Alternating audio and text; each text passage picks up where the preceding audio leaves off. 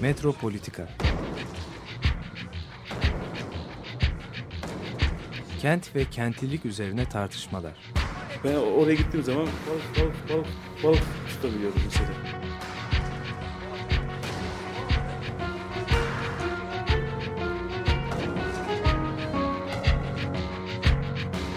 Hazırlayıp sunanlar Aysin Türkmen, Korhan Gümüş ve Murat Güvenç. Takusuyor ki. Kolay kolay boşaltamadılar. Yani elektrikçiler terk etmedi Perşembe Pazarı. Merhabalar değerli Açık Radyo dinleyicileri. Bir Metropolitika programında daha birlikteyiz. Ee, ben Korhan Gümüş, karşımda Murat Güvenç. Birlikte yapıyoruz bugün programı. Ee, bugün e, bir e, şeyle başlayalım. E, dedik Dünya Çevre Günü e, öncesine ve e, sonrasına rastlayan bir tartışmayla e, programımızı e, başlatalım dedik. Bunun üzerine odaklanalım dedik. Bu da Çevre ve Şehircilik Bakanı Sayın Mehmet Özhaseki'nin söyledikleri, imar konusunda söyledikleri. E, bu konuşmalarında yani iki konuşma e, yaptı benim gördüğüm kadarıyla e, bakan ve bu iki konuşmasında da e, şeyin e, imar konusunda adaletsizliklerin e, ortaya çıktığını ve bundan toplumun çok rahatsız olduğunu, çok büyük şikayetler olduğunu, zaten e, kulağına bir dolu dedikodunun geldiğini, e, bunu e, şey yapmak için yani bunun doğru mu yanlış mı olduğunu tartışmaya dahi gerek olmadığını, hani şöyle bir bakıldığında şehre çıplak gözle dahi olan bitenin anlaşıldığını, e, bir takım haksızlıkların hatta yani öyle terimler kullandı ki Sayın Bakan hani bayağı suç teşkil eden e, şeylere e, vardırdı. Onları burada sıralamayalım. E, nitelemeler kullandı.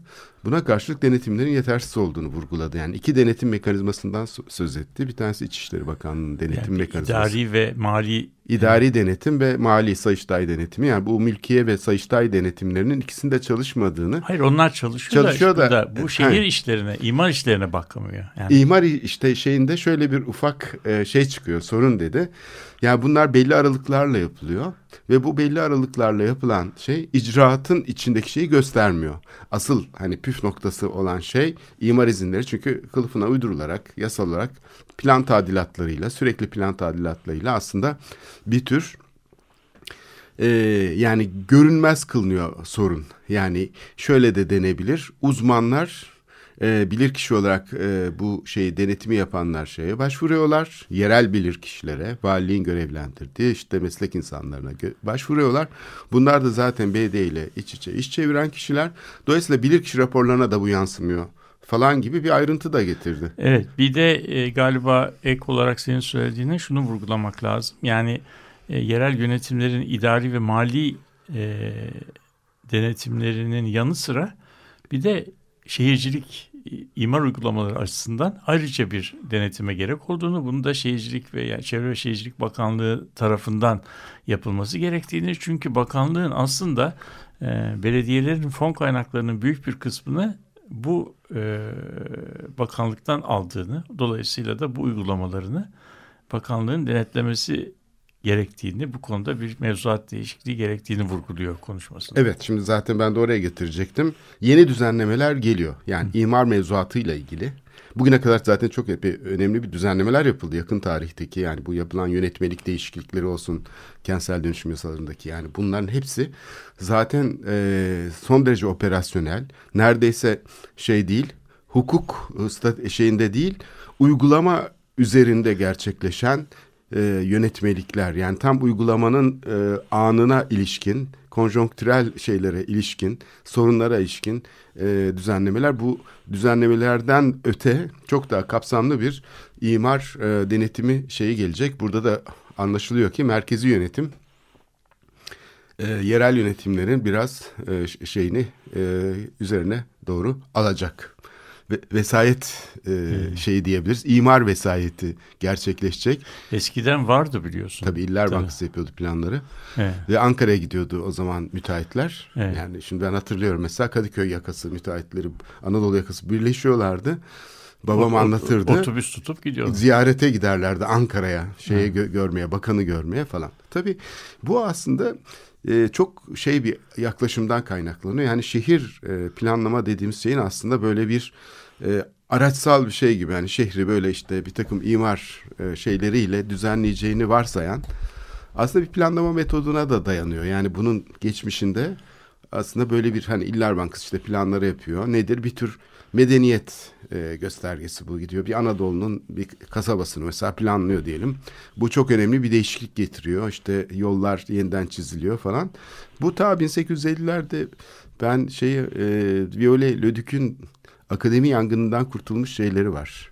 Ciltleri var. Bunu pek kimse bilmez. Yani Mimar Sinan Üniversitesi'nin kütüphanesinde e, o akademi, meşhur akademi yangınında birçok kitap yanmış. Yani bu şeyden kalan e, Valori, Alexander Valori Osman Hamdi zamandan kalan Sanayi Nefise Mektebi'nin kütüphanesinin o getirilmiş olan muazzam kitaplar yanmış. Fakat Viole Lüdük'ün bu şey kitabı e, e, ansiklopedisinin birinci cildi orada sapa sağlam duruyor. Böyle kenarları biraz yanık vaziyette. Onun da işte birinci maddesi düzenleme manasında alignement maddesi Fransızca. Evet. Orada o da yangından söz ediyor. Yani bu bu şey Ancak bunun bizim, düzenlenebildiğiniz evet. Bizim evet. e, mevzuatımızda şey yol istikamet planıdır. Alignement. Evet. Yol istikamet planı denen planlama ilkesini şey yapar. Evet. Yani bu düzenleyici kamu hı hı. aslında şehrin e, hayatına böyle bir yenilik getiriyor. Yani boru döşemek gibi. Tabii, tabii. Yolları da döşemek yani tabii, tabii. bir şey oluyor. Yani bir mevcut e, şehir dokusu var. Bu şehir dokusundan öteye geçiyorsunuz. Yani bir başka şeyde e, düşünce düzeyinde şehri yeniden tanımlayıp onu şehre tekrar uygun. Evet şimdi belki burada evet. söylemek gereken bir başka şey de var. Yani bu e, bu yaklaşımın biz şimdi belki üçüncü, dördüncü aşamalarını yaşıyoruz. Evet, bu yol ediyor. yol istikamet planları dediğimiz e, şey yaklaşım 1940'lı yıllardan sonra bizim imar mevzuatı e, şeklinde alansal kontrola dönüyor. İşte o bizim nazım plan ve bir bölü binlik uygulama planı dediğimiz planlama anlayışı geliyor. Ve bu anlayış da 1980'lere kadar doğrusu e, kendisini tekrar e, yeniden üretebiliyor. Niye? Çünkü bu dönemde yaklaşımda şöyle bir şey var. Kamu bu planları hazırlıyor senin söylediğin gibi. Yani bir eksper, bir uzman mantığı ile duvarlara asıyor, tasdik ediyor. Planlar e, planları hayata geçirmek üzere hiçbir şey yap, yapmıyor, bekliyor. Yani e, şey, şehirde bir takım şehir, şeyler olursa insanlar bir şey yapmak istedikleri. Ona uygun yapmak zorunda. Evet. Yani evet. o zaman karşımızda evet. pasif yön yönlendirici ama kendisi yatırım yapmayan, başkalarının yatırım yapmasını bekleyen bir e, bir planlama anlayışı var. 80'li yıllardan sonra artık e, artık belediyelerin altyapı e, yapma kapasiteleri çok azalıyor ve şehri yönlendirme konusundaki imkanları da çok azalıyor. Buna karşılık e, ellerinde böyle bir takım yetkiler kalıyor. Bu yetkiler kalması e, kamuyu özel sektörle yeni ortaklıklara gidiyor. Bu durumda kamunun elinde e, tasdik ve düzenleme yetkileri var ama parası yok. Özel sektöründe elinde kaynak geliştirme e, yetkileri var fakat e, yasallaştırma, e, onama, e, meşrulaştırma yetkileri yok. Bu da bizim kamu özel ortaklığı dediğimiz şeye modele götürüyor ve işte bu yeni e, şey, yeni modelde yönetişim modelinin diyelim arkasındaki e, ekonomi politik böyle bir şey. Kamu e, özel e, ortaklığının e, şeyine dayanıyor. Bu tabi tanım gereği e, a priori olarak kötü bir şey değil ama bunu uzun uzun konuşmuştuk.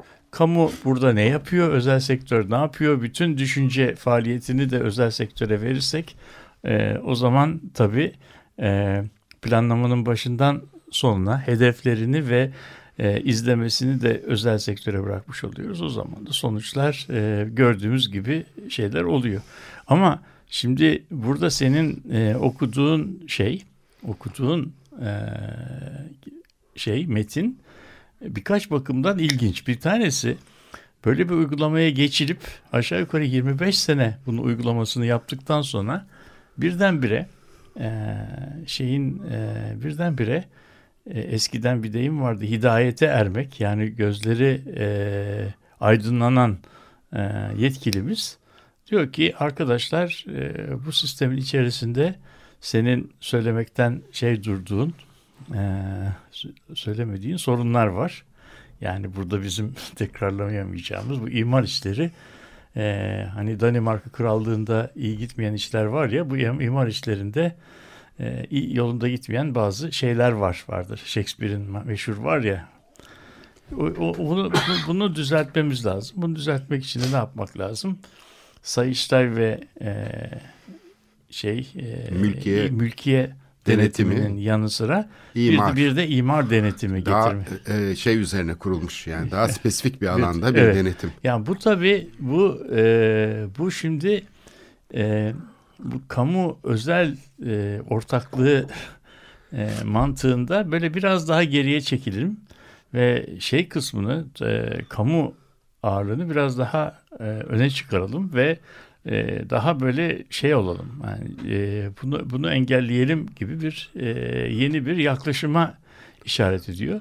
Hatırlarsan e, buna benzer bir şey vardı. Daha önce e, Sayın Davutoğlu hükümetinin ilk kurulduğu e, dönemde onların yeni e, hükümet programlarında e, gayrimenkul değer artışlarının vergilendirilmesi gibi bir şey evet, vardı. Çok radikal bir şey. Bir, şey vardı ve bu hmm. kesinlikle hayata geçmedi.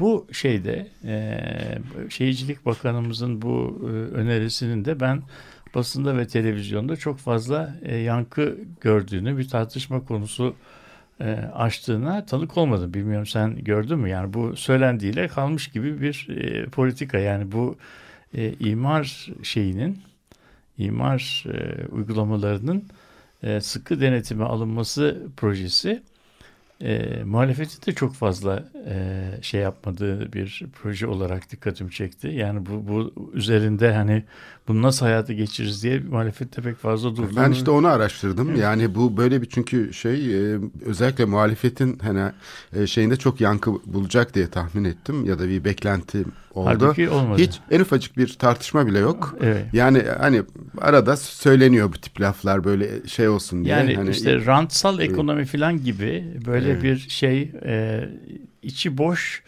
e, sloganlar söyleniyor ama yani burada e, meselenin özüne giren kapsamlı bir düzenlemeden bahsedilmiyor gibi geliyor. Yani bir su, su temas problemi var. Yani sorunla temas ederken aslında e, biraz e, edinilmiş bir e, perdeleme işlevi var. Yani ezberden gitmek. Ezberden gitme. Yani bu buna bağnazlık deniyor genellikle. Edinilmiş bağnazlık. Yani kurumsal olarak edinilen bağnazlıklar var. Evet. O yüzden hep böyle şehre bakıp ha kötü işte mesela şimdi bir takım şeyler var. Bu e, dikey şehirleşme değil biz yatay şehirleşmeden yanayız lafı var. Ondan sonra işte bu şeyin yoğunluk verilmemesi gerekir e, sözü var. Askeri alanların aslında insanlar kullanmıyorsa tabii şey olabilir ama insanlar kullanıyorsa yeşil alan kalması gibi böyle son derece beylik hani sanki böyle bir çocuğun oyun çamuruyla oynarken ha şuraya da şunu yapayım falan dermiş gibi bunun şeyini arka planındaki politik şeyi tartışmadan problemleri bir şey var. Şimdi ben zaten bu programda şöyle bir şey yapalım diyorum.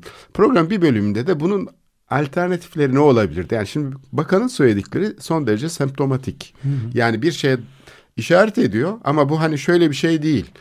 Ee, bir e, hani e, ne bileyim bir çığır açan bir laf değil. Yani bir şeyi aslında hani dönüştüren bir şey vardır. Mesela siyah beyaz e, ayrımcılığı konusunda Amerika'da işte bir olay vardır. Otobüste bir kadın gider oturur.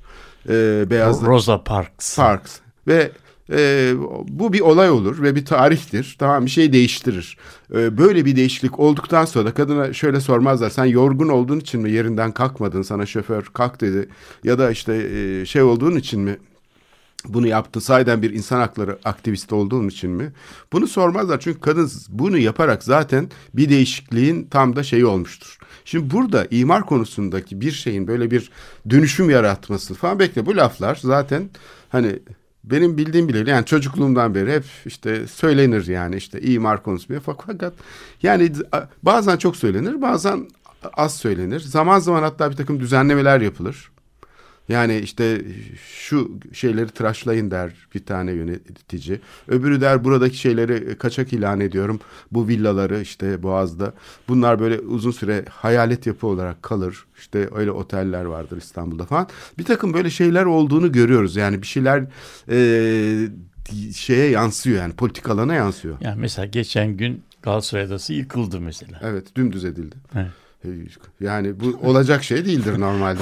Hayır yani o yani bu böyle bir uygulama insanı hayretlere e, düşürüyor. Çünkü yani eğer burası bu kadar yasa dışı bir şeyse böyle 25 sene orada niye durdu değil mi? E, yani 25 sene durduysa niye tam o gün e, burası e, yıkıldı? Yani bunları e, anlamak sıradan bir yurttaşın anlaması mümkün değil. İmar konusuna geldiği zaman mesela e, şöyle bir şey söylemek istiyorum. Mesela Amerika Birleşik Devletleri'nde veya İngiltere'de veya Fransa'da siz çok isterseniz e, çok isterseniz taşrada bir yerde bir arazi alıp orada kendi bildiğiniz gibi kendinize bir ev yaptırmak e, imkanına sahipsiniz. Yani burada izinleri almak, bir yerlerden izin almak, bu inşaata girmek, bu inşaatı yapmak imkansız şeyler değil. Yani insanlar değil mi? Yani yasal bir hak olarak kendilerine mekanlar yapabilirler. Ve tabii... Ama evet ama mesela Türkiye'de e, insanların yani kendi konutlarını inşa ettirme özgürlükleri var.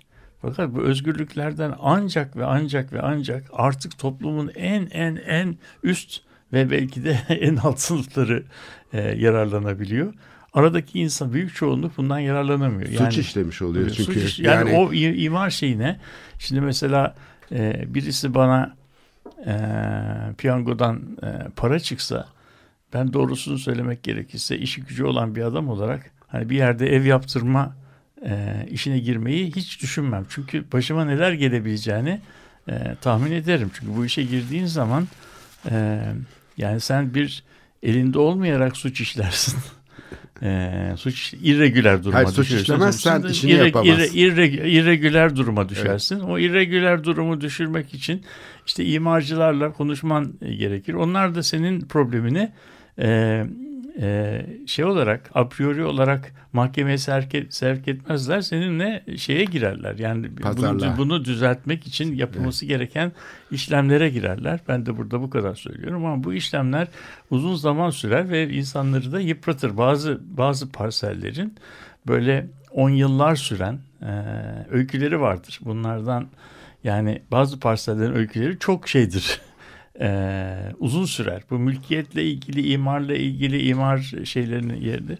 O yüzden bu yani hakikaten e, imar konusu bizim e, bizim önemli bir e, problemimiz. Bakın o yüzden bakanın işaret ettiği problemin var olmadığını söylemek e, mümkün değil. Ama e, bunun bunun karşılığında ne getirdi, nasıl yaparsak biz bunu e, çözeriz, bunun alternatifleri nedir? E, konusunu senin söylediğin gibi konuşmamız lazım. Bence e, bence bu e, probleme e, hani sosyal bilimlerde e, bir şey vardır. Böyle ortaya e, ortaya bir problem atıldığı zaman mesela kadın hakları, çevre filan e, hemen ilk söylenen şeyler arkadaşlar bunun bir e, tarihsel gelişim sürecine bakalım. Hangi dönemde kadın hakları problemi olmuş orada nasıl çıkıyor falan. Yani hep böyle bir tarihselleştirme meselesi vardı. Bence bu e, imar hakları meselesini tarihsel bağlamına oturtmak gerekir ama bir de mekansal boyutu var. Yani bu imar hakları dediğim şey nerede e, gündeme geliyor? Ne zaman gündeme geliyor? E, bunu biraz düşünmek lazım. Yani İstanbul şehrinin veya başka bir şehrin her yerinde imarla ilgili e, problem aynı yoğunlukta yaşanmıyor. Bazı yerler uyuyan güzeller gibi e, beyaz atlı planları prensi bekleyen alanlar olarak yani müteahhitleri kastediyorum.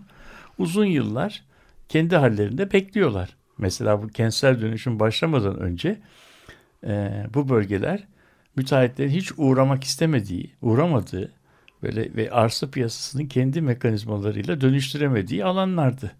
Yani onlar bir çeşit e, dönüşemeyen yerleri, emlak piyasasını dönüştüremeyen yerleri biz kentsel dönüşüm alanı olarak ilan ederek dönüşümü açtık ve onlara özel statüler kazandırdık. Kentsel dönüşüm aslında e, hiç gürültü patırtı yapmadan kendi şeyi içerisinde, kendi e, dinamikleri içerisinde oluyordu. Şimdi burada bu imar meselesi e, aslında e, gayrimenkul piyasasının kendi dinamikleri içerisinde dönüştürebildiği parsellerde gerçekleşmiyor. Bu imar meselesi ve bu, bu yerlerde aslında şeyin e, bir kent arazisinin çok büyük bir kısmını kapsıyor. Yani burada imar imar imar tanım gereği yanlış bir şey değil. İmar e, imar arsa piyasasının gayrimenkul sektörünün inşaatçıların kendi içinde bulundukları zaman perspektifleri ve projeleri içerisinde dönüştüremedikleri yani projenin herhangi bir nedenle yasal, iktisadi, mülkiyet, mülki, mülkiyetle ilgili bir problemlerden dolayı takıntıya uğradı. Yerlerde bu imar meselesi çıkıyor. Mesela Kadıköy'ü ele aldığımız zaman Kadıköy'de şöyle bir problem vardı bu kentsel dönüşüm başlamadan önce. Daha önce bu bölge 1960'lı yıllarda münhasıran yani tamamıyla diyelim e, e, e, müstakil konutlardan oluşuyordu. Yani buralarda çok az apartman vardı. Bahçeler içerisinde insanların kendilerine 40'lı 50'li yıllarda kendi şeyleriyle tasarruflarıyla yaptırdıkları 2-3 katlı binalar vardı. Bu binalar ne oldu? Ee, köprünün açılması, İstanbul'da konut ihtiyacının artmasıyla beraber ne oldu? Ee, apartmanlaştı. Apartmanlaşma sürecinde ne oldu? Bu sefer bir parselde bir malikten bir parselde 16, 17, 20 malikli bir yapıya geçtik. Yani buna bir mülkiyet parçalanması deniyor. Bu mülkiyet parçalanması kısa vadede neyi çözdü? Orta sınıfların daire edinerek şehrin mütevazi bir yerinde e, barınabilmelerine imkan sağladı. Güzel. Fakat uzun vadede, çok uzun vadede o 1960'larda 70'lerde getirilen çözüm e, o bölgenin değişen anlamı karşısında bir probleme dönüştü. Ne oldu? Şehir büyüyüp büyüyüp büyüdüğü zaman Kadıköy kısmındaki mülkiyet parçalanması o bölgelerin e, var olan yasal çerçeve içerisinde e, dönüşümüne izin vermedi. Yani 25 tane malikli veya 30 tane malikli bunların bir kısmı ölmüş. Onun için malik de e, çocuklarına geçmiş. Yani bu şekilde bir malik yerine 5 malik çıkmış. Belki de maliklerin sayısı 70'lere varmış bir parselden bahsediyoruz. Bu 70 malikin 70'inin de aynı anda tapuya gelerek rızalarını belirtmesini gerektiren bir yasal çerçeve idi. Bu yasal çerçevenin varlığında ne oldu? Ee, arsa piyasası ve gayrimenkul sektörü bu mülkiyet problemi nedeniyle bu bölgenin yeniden yapılanmasını sağlayamadı. O zaman şehrin belli bölgelerinde bu imar uygulamaları giderken Kadıköy kısmı bunun dışında kaldı ve bunu çok iyi görüyoruz. Ee, Kadıköy 1975'lerden 80'lerden sonra metropol içindeki nüfus sayısından bahsetmiyorum, payından bahsediyorum. Giderek azalan bir şey. Yani o bölge o stagnation, durgunluğu nedeniyle e, şeyi e, nüfus payını kaybetti. Gelişme başka yerlerden oldu. Fakat gelişme başka yerlerde olursa gelişemeyen yerlerin çekiciliği azalmaz artar. Yani orası o bölge pastanın üzerindeki çileklere dönüşür. Ah bir problem çözülse orada ne güzel e, imar uygulamaları yapılabilir. İşte imar uygulamaları dediğimiz yer e, Türkiye'de böyle pastanın üzerinde çileklere dönüşmüş küçük lokma lokma e, yerlerde e, söz konusudur. Bunlardan örnek vermek gerekirse Fikirtepe böyle bir yerdir. Kadıköy e, böyle bir yerdi. E, buna İstanbul'dan, İzmir'den, başka yerlerden de e, örnekler vermek. Çok sayıda örnek var tabii. Ama yani, yani bu bu bu problem mekansal olarak e, mekansal olarak kentin bütününü kapsamıyor. Herkesi eşit derecede ilgilendirmiyor belli e, katmanları belli biçimlerde ilgilendiriyor ve bu şeyi Kadıköy'de gördüğümüz problemi nasıl çözdü bizim e, imar uygulamamız? Bunu e, depremi bir çeşit kaldıraç gibi e, kullanarak yani bu kentsel dönüşüm meselesine bir deprem şeyi e, meşruiyeti kazandırdılar. Yanlış mı? Değil, var. Ama deprem e, deprem de öncelikli dönüştürecek alanlar diye ilan edilen alanlar İstanbul'un haritasına bakıldığı zaman deprem riskinin en yüksek olduğu alanlar değil. E, deprem riskinin en yüksek olduğu alanlarda bu öncelik olmazken Kadıköy gibi çok sağlam bir kaya zemin üzerine oluşmuş oturmuş bir şey. Üstelik de yani kaliteli yapısı da onun O- bulunduğu olduğu sahildeki yer. en değerli Bir yapılar şey. Evet e, yani bir kazılmaya şey başladı, ve, gidiyor. Ve Evet. şimdi burası 10 yıllar sürecek, belki 10 yıldan fazla sürecek bir şantiye e, görünümünde olmaya e, mahkum edildi. Yani şimdi bu bunu anlamamız lazım. Bu anlamamızda da bu anlamda da e, bizim şehir e, plancılarının kullandıkları rant makası denen bir şeyden bahsetmemiz lazım. Rant makası yani bir bölgenin bugün sahip olduğu rant ile eğer koşullar değişirse sahip olabileceği rant arasındaki farktan bahsediyoruz. Bu bu fark işte e, Sayın Bakan'ın bahsettiği e, şeylere e, imar uygulamalarına yol açıyor. Bunu ikinci kısımda da Evet. dinleriz. Bugün bu konut meselesiyle ilgili Pete Seeger'dan Little Boxes, Küçük Kutular isimli bir şarkı dinleyeceğiz. Little boxes on the hillside, little boxes made of ticky tacky, little boxes, little boxes, little boxes all the same. There's a green one and a pink one and a blue one and a yellow one, and they're all made out of ticky tacky and they all look just the same. And the people in the houses all go to the university and they all get put in boxes, little boxes, all the same. And as doctors and as lawyers and business executives, and they're all made out of ticky tacky and they all look just the same.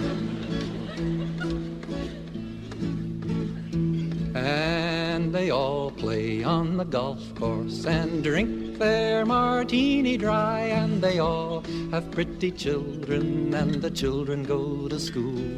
And the children go to summer camp, and then to the university. And they all get put in boxes, and they all come out the same. And the boys go into business and marry and raise a family, and they all get put in boxes, little boxes all the same. There's a green one and a pink one, and a blue one and a yellow one, and they're all made out of ticky tacky, and they all look just the same. evet Pete Seeger'dan Küçük Kutular konutlarla ilgili e, güzel şarkısını dinledik. Evet. E, çok e, artık böyle şarkılar pek dinleyemiyoruz. Çok nadir oluyor. Neyse e, geç konumuza geri dönelim. İmar uygulamalarıyla ilgili. Evet çok önemli bir şey söyledin. Yani şimdi bir taraftan bir piyasa dediğimiz bir şey var. Yani işte emlak e, şeylerini belirleyen, rantı belirleyen. Ama öbür taraftan da tamamen kamu kararlarıyla şekillenen ve üstelik de tabaka tabaka yani süreklilik göstermeyen e, hukuk standartları sürekli değişen ve bunun da mekandaki yaratmış olduğu çözümler ve sorunlara dönüşmüş öbeklenmeler var. E, bunları böyle biz e, hem sorun olarak yaşıyoruz hem şey gibi. Mesela Boğaziçi İmar Yasası da buna benziyor. 80'lerde çıkarılan yani o dönemin olağanüstü koşullarında işte Boğaz'ı korumak amacıyla e, çıkarılmış bir e, yasa. Bugün nasıl etrafından dönülür diye muazzam bir tecrübe oluştu. Endüstrisi. Bir Evet. Şimdi bizim e, programımızı Beykoz'dan dinleyen Ahmet Bey e, aradı. O da e, şey mesela çatısında bir problem olmuş, bir yangın çıkmış.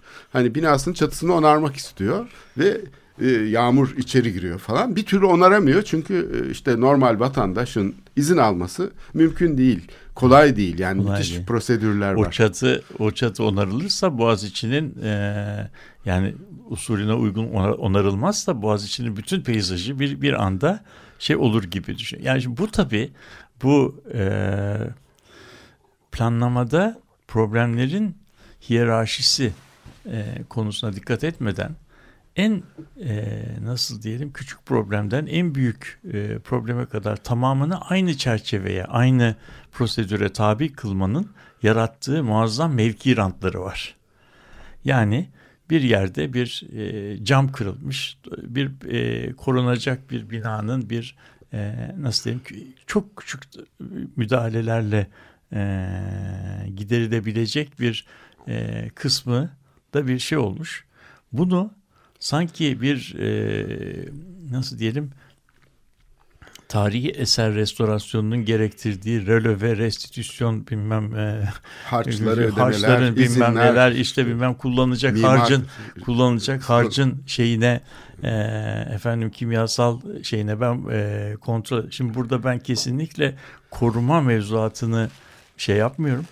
E, koruma mevzuatını e, karikatürize etmiyorum veya ona saygısızlık yapmayı da zin, zinhar aklından gerekme geçirme. Bunun çok önemli bir şey olduğunu da peşinden burada vurgulamak isterim. Ama acaba yani bu, bu bizim dinleyicimizin bahsettiği bir e, problemi e, bu kadar e, şey uzun bir prosedüre e, sokup e, yani şeyi üzerine yağmur yağan insanı e, nasıl diyelim irregüler durumda e, zor durumda bırakmaya ki, Şimdi bakan da buna değiniyor zaten. zaten. Bakan Özhaseki diyor ki yani bazı kurallar, denetimler sanki işkence yapmak için insanlara uydurulmuş gibi. Şimdi işte binasını mesela Boğaz'da çok görüyoruz. Yıkıyor e, tarihi eser. Üstelik de tescilli yapıyor. veya yakıyor. yakıyor ya da yıkıyor. Yani ben bunu örneği görüyorum. Restore ediyorum diye yıkıyor.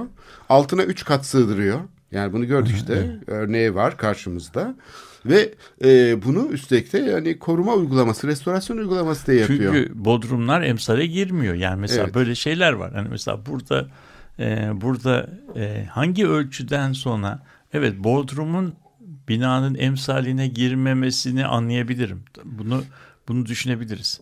Yani e, çünkü bodrum yeryüzünden gözükebilen bir şey değil ama bunu biz büyük alışveriş merkezinde bodrum emsale girmez e, şeyini söylediğimiz zaman bugünün teknolojisinde yerin altına 7 kat yapabiliyorsun ve o emsale girmiyor. 7 kat dediğimiz şey de aşağı yukarı Bina binanın kadar, binanın kadar. e, arazinin üst katlarındakinden daha büyük alanları aşağıda e, kazanmak mümkün. Bu e, bu şehirciliğin hiçbir e, ilkesine uymayan bir ve yasanın kenarından dönmeye e, şey yapan.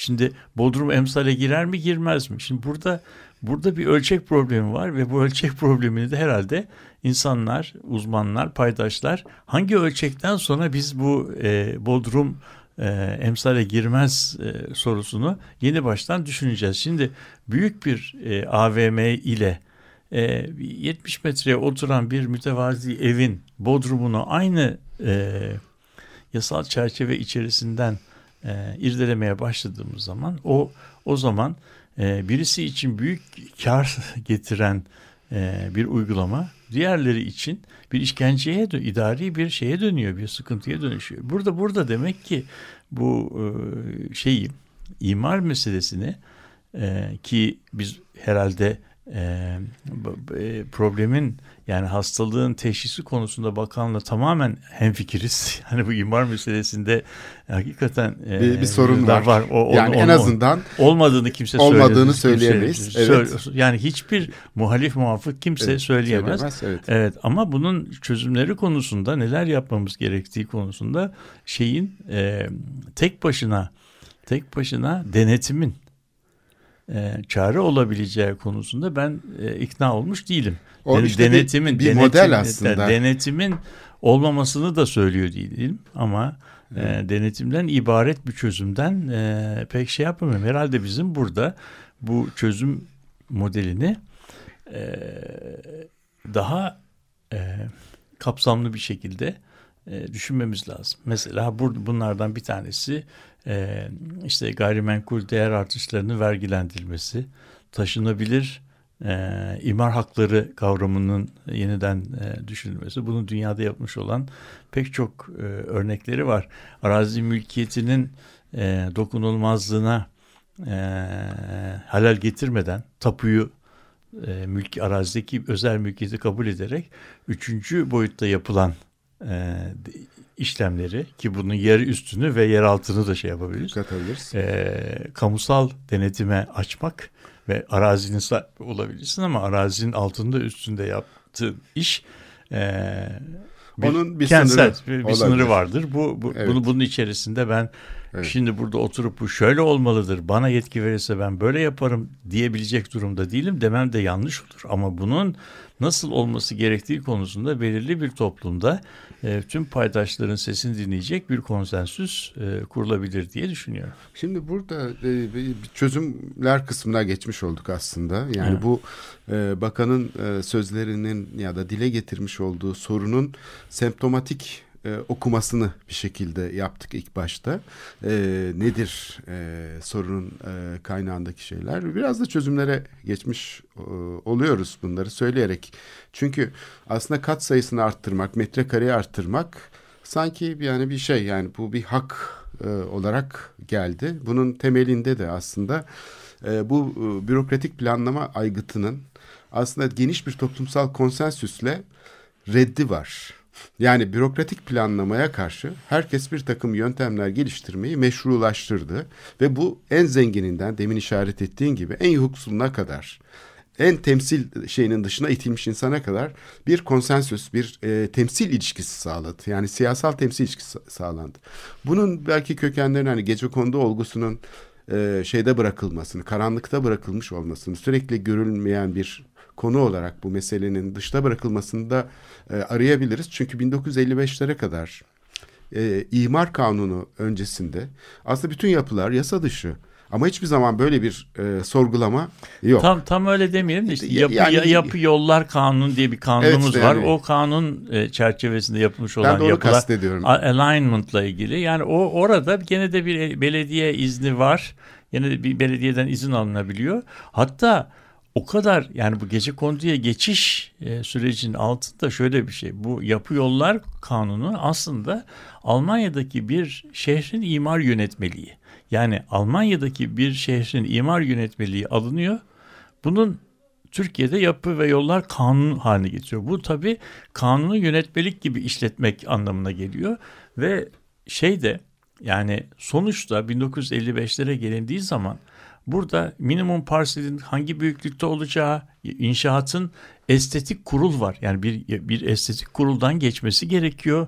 İşte belediyenin izninden gerekmesi gerekiyor ve sonunda getirilen yani mimarın elinden çıkması gerekiyor. Mimarın odaya kayıtlı olması gerekiyor. Yani fen adamının şeyine kadar son derece modernist bir çerçeve kurulmuş ve bu çerçeve 1955'in koşulunda Türkiye şehirlerine dolan e, göçmen e, topluluklarının barınma ihtiyaçlarını sağlayabil yasal yoldan sağlayabilecekleri bir çerçeve değil. Böyle öyle olduğu zaman da Kalfa işi bu- yapılarla bu- e, öyle olduğu zaman şehir. öyle, Evet. öyle olduğu zaman da insanlar insanlar yani de facto olarak bu modern çerçevenin dışına çıkarak kendi problemlerini kendileri çözüyorlar ve böyle olduğu zaman da ikili bir ikili bir yasal çerçeve ortaya çıkıyor. Bir tanesi şehirde bu yasal çerçeve içerisinde oluşmuş olan alanlar B bu yasal çerçevenin dışında oluşmuş olan alanlar. Ve sonunda bu ikili yapı e, yap, ikili yapı ne tam anlamıyla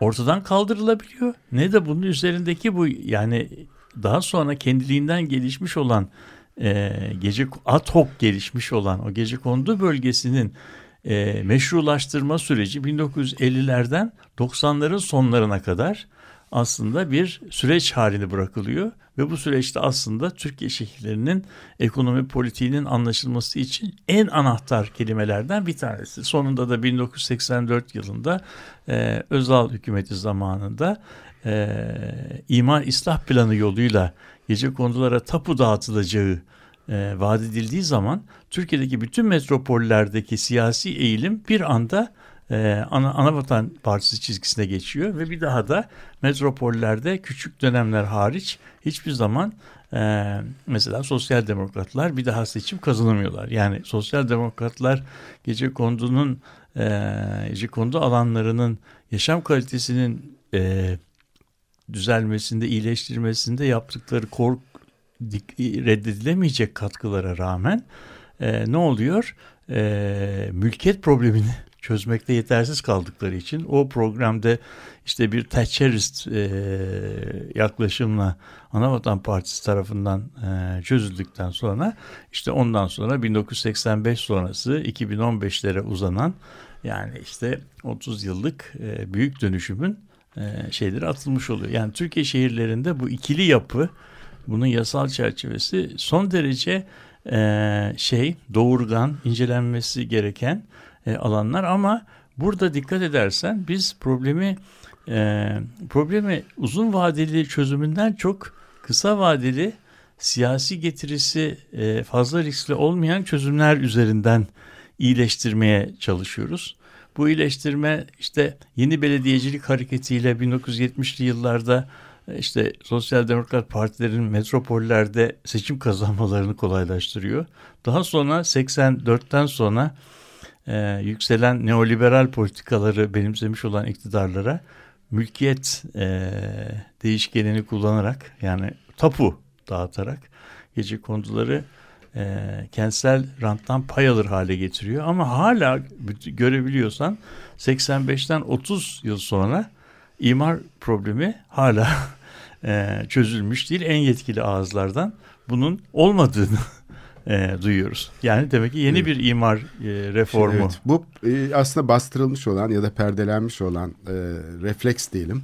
Şeyin e, imar kanunun e, temsil şeyinin yaşattığı bir kriz aslında popülist siyasetin şekillenmesinde çok önemli bir rol oynadı. Şimdi bugün aslında parti ayrımı kalmadığını bakan itiraf etmiş oluyor aslında. Çünkü genellikle siyasetçilerin söylemleri hep ötekileştiricidir. Evet. Falanca parti yapıyor bakın biz yapmıyoruz. Evet. Burada öyle değil. Söylem kapsayıcı. Demek ki bu aslında bir eşik e, eşeğe yani bak, bakan, bakan bunun her herkesi kapsadığını biliyor. Evet. Bu o zaman ne anlama geliyor? Aslında e, muhalefet partileri de bunun içine şey de katabiliriz tabii sosyal demokratları falan aynı yöntemi benimsedikleri için aslında politika alanın e, şeyinin iradesinin ortadan kalktığına işaret ediyor. Çünkü imar e, ile aslında bütün bu Refah Partisi'nden e, bugüne gelen e, şey iktidar e, deneyimi yerel yönetimlerdeki bu informal işleyişi e, yönetme deneyimi üzerine kuruldu. Yani bunu e, şey yapmak üzerine yani bunu kurumsallaştırmak evet. üzerine. Şimdi bunu diğerleri de paylaşınca ayrıcalığı ortadan kalktı. Evet. O zaman aslında e, böyle bir parti olamazdı eğer mesela bu kararı merkezi yönetim geçmişte yerel yönetimlere devretmemiş olsaydı İller Bankası'ndan Hı. o zaman Türkiye siyasal e, ha, şeyinde bambaşka, bambaşka bir yelpaze olabilirdi. Evet. Şimdi, Şimdi burada ö- bak bir şey de lafını kestim. Bir bir e, bir e, yine aynı konuşmada ilginç bir e, nokta var. Onu ilk birinci bölümde söylemeyi atladık. O da e, deniyor ki su, elektrik, kanalizasyon, ha. çöp toplama, işte park açma filan konularında bir şikayet şey, yok. Bir şikayet yok. Hangi yani çünkü belediyeler o alanlarda bir ihtiyaç olduğunu, o ihtiyacı gördükleri alanda ellerinden geleni yaptıklarını yani artık su, otobüs, gaz gibi e, teknik sistemlerin işletilmesinde e, hiçbir problem olmadı. Ama bu, bu sefer şehrin büyüme e, sürecinde ve bu imar dediğimiz şey aslında adını koyalım kentsel rantın nasıl paylaştırılacağı, kim kim bundan ne pay alacak o meseleyle ilgilidir. Müteahhit burada iş yapacak, e, arsa sahipleri değer artışından yararlanacaklar, kiracılar bunda buna uyum yapacaklar. E ki burada mesela hiç konuşulmayan, hakkından hiç konuşulmayan insanlar kiracılar. Yani kiracı dediğimiz yüzde 25'lik bir sınıf var. Bu işlemler, imar uygulamaları yapıldığı zaman onların yerle olan ilişkilerinin sürdürülebilmesi şey haline giriyor sorunlu hale geliyor ve bir kiracı sınıfı giderken yerine başka kiracılar geliyor ve insanların yerle olan ilişkilerini de biz boz, bozmuş hale geliyoruz. Yani şehrin sosyal coğrafyasını da imar yaparken imar sosyal coğrafyayla ilgili değil ama uygulama yapıldığı zaman dolaylı olarak orada köşe başında 70 senedir çalışan bir e, dükkanı yerinden edebiliyorsunuz. Yarattığınız e, yeni çevreye uyum yapamıyor olması nedeniyle. Şimdi o yüzden bu mesele e, bu mesele önemli. Bu önemli meselenin adını koymamız gerekiyor. Ben tabii burada artık az zamanımız kaldı onu açamam ama şöyle bir şey söylemek isterim. Bizim imar tarihimizi üç döneme e, modern imar tarihimizi ayırmak mümkün. Bir tanesi 1930'larda çıkan Yapı ve Yollar Kanunu'nun ve belediye yasasının şekillendirdiği bir imar e, uygulaması, şehirsel gelişme uygulaması ki bu dönemde Ankara hariç pek az şehirde imar uygulaması yapılmıştır 1950'ye kadar. Şehirlerin nüfusu öyle fazla artan bir e, ortam yapılmamış. Türkiye'de şehir yani buna hat şehirciliği deniyor. Hatlar üzerinden şehircilik. İkinci dönem 1955'teki e, imar yasasıyla beraber ki bunu biz bugüne kadar e, sürdürmeye çalışıyoruz. Neoliberalleşmeye rağmen buna da alan şehirciliği deniyor. Burada artık şeyler e, imar uygulamaları parseller, bölgeler, sektörler, alanlar üzerinden şey yapılıyor. Ki bakan da zaten konuşmasında şey diyor, e, alan üzerinde yapılan e, imar değişikliklerinde problem yok. Problem parsel düzeyinde yapılanlarda var. Tadilatları kastediyor evet. evet. E, ama bugün dünyada artık alan üzerinden yapılan imar e, şehirciliği yerine e, kenti ilişkisel bir bütün olarak ele alan ve ağ şehirciliği, network urbanizm diye bir şey var. Yani şehri birazcık o imar istikamet, e, yol istikamet planları gibi yani ilk dönemin akslarına, yollarına, hatlarına ağırlık veren e, ve alanın dışına çıkaran yeni bir şehircilik anlayışı var. Bu imar meselesini e, teknolojinin, elektronik e, e, bilgi iletişimin çok e, geliştiği ve yepyeni bir e, imar, üretim, e, bölüşüm sisteminin şekillendiği bir şehirde imar nasıl olur sorusu üzerinde baştan düşünmemiz lazım. Bu konuda düşünce üretmemiz lazım ve imar kanununda e, yani ağlar üzerinden çalışan şehirlere e, alanlar üzerinden çalışan şehirlerin imar e, e, çerçevelerini giydirmemek lazım. Yani o yüzden problem aslında çok temelde bir e, uyumsuzluktan e, kaynaklanıyor. Tabi bu uyumsuzluğun yarattığı sorunlar var. Uyumsuzluktan çok yararlanma imkanları da var. Bakan da galiba biraz bu uyumsuzluğun e, getirdiği haksız kazançlara işaret ediyor.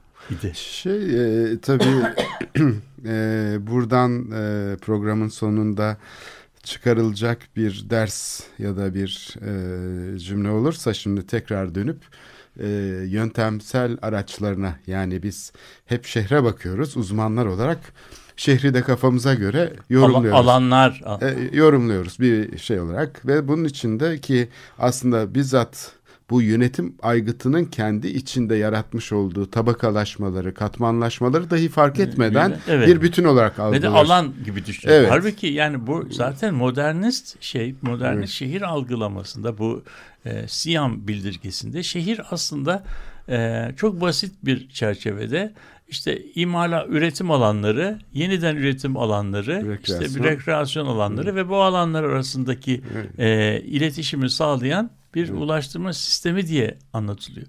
Bu sistemin e, bu sistemin planlanması şeklinde e, tahayyül edilmiş bir şehir. Halbuki bugün geldiğimiz e, bugün geldiğimiz yapıda bir defa şehri alanlar üzerinden değil ağları şekillendirdiği bileşimler asamblajlar gibi düşünmek lazım. Bunun içerisinde hem fiziksel olan hem bireysel olan hem de idari, yasal olan hepsi bir araya giriyor. Yani şey e, belediye bir aktör olarak bu binanın e, şekillenmesinden e, şey değil onun dışında olan değil yani o o da o, onun içinde onun ya için. böylece hatta bir önce yapı, yapılmış olan şey bir sonrakini koşullandırdığı için o da aslında aktif bir katılımcı olarak süreci etkiliyor. Belediyeyi bir aktör olarak e, Ee, düşün, e, düşünebileceğimiz yeni bir planlama anlayışına ihtiyaç var. Yani. Evet buradan e, evet ben de oraya getirmek istiyordum. Yani biz e, şehir üzerinden konuşan bilen e, özne konumundan aslında nasıl bildiğimiz konusuna gömmüş gelmemiz- oluyoruz. Evet. Yani biz bu şehrin hangi yöntemlerle hangi araçlarla biliyoruz meselesine tekrar geri dönüş yapmamız gerekiyor. Çünkü hep şehir üzerinden konuşarak nesneleştirilmiş bir bütün üzerinden bunu tanımlamak yeterli. Totoloji. Totolojik bir şeye e, dönüşüyor. E, programın sonunda bu şeyle istersen kapatalım. Peki. Bu e, öz özlü sözle diyelim. Peki. E, e, Görüşmek üzere. Görüşmek üzere haftaya. E, herkese iyi günler dileriz.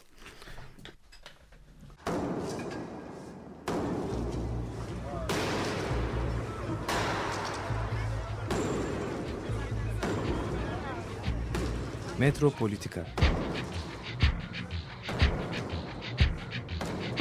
Kent ve kentlilik üzerine tartışmalar.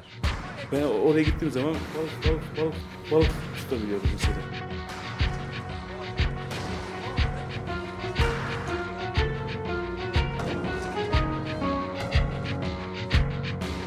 Hazırlayıp sunanlar Aysin Türkmen, Korhan Gümüş ve Murat Güvenç. Takusu yok yani. Kolay kolay boşaltamadılar. Yani elektrikçiler terk etmedi Perşembe Pazarı merkezini. Açık Radyo program destekçisi olun. Bir veya daha fazla programa destek olmak için 212 alan koduyla 343 41 41.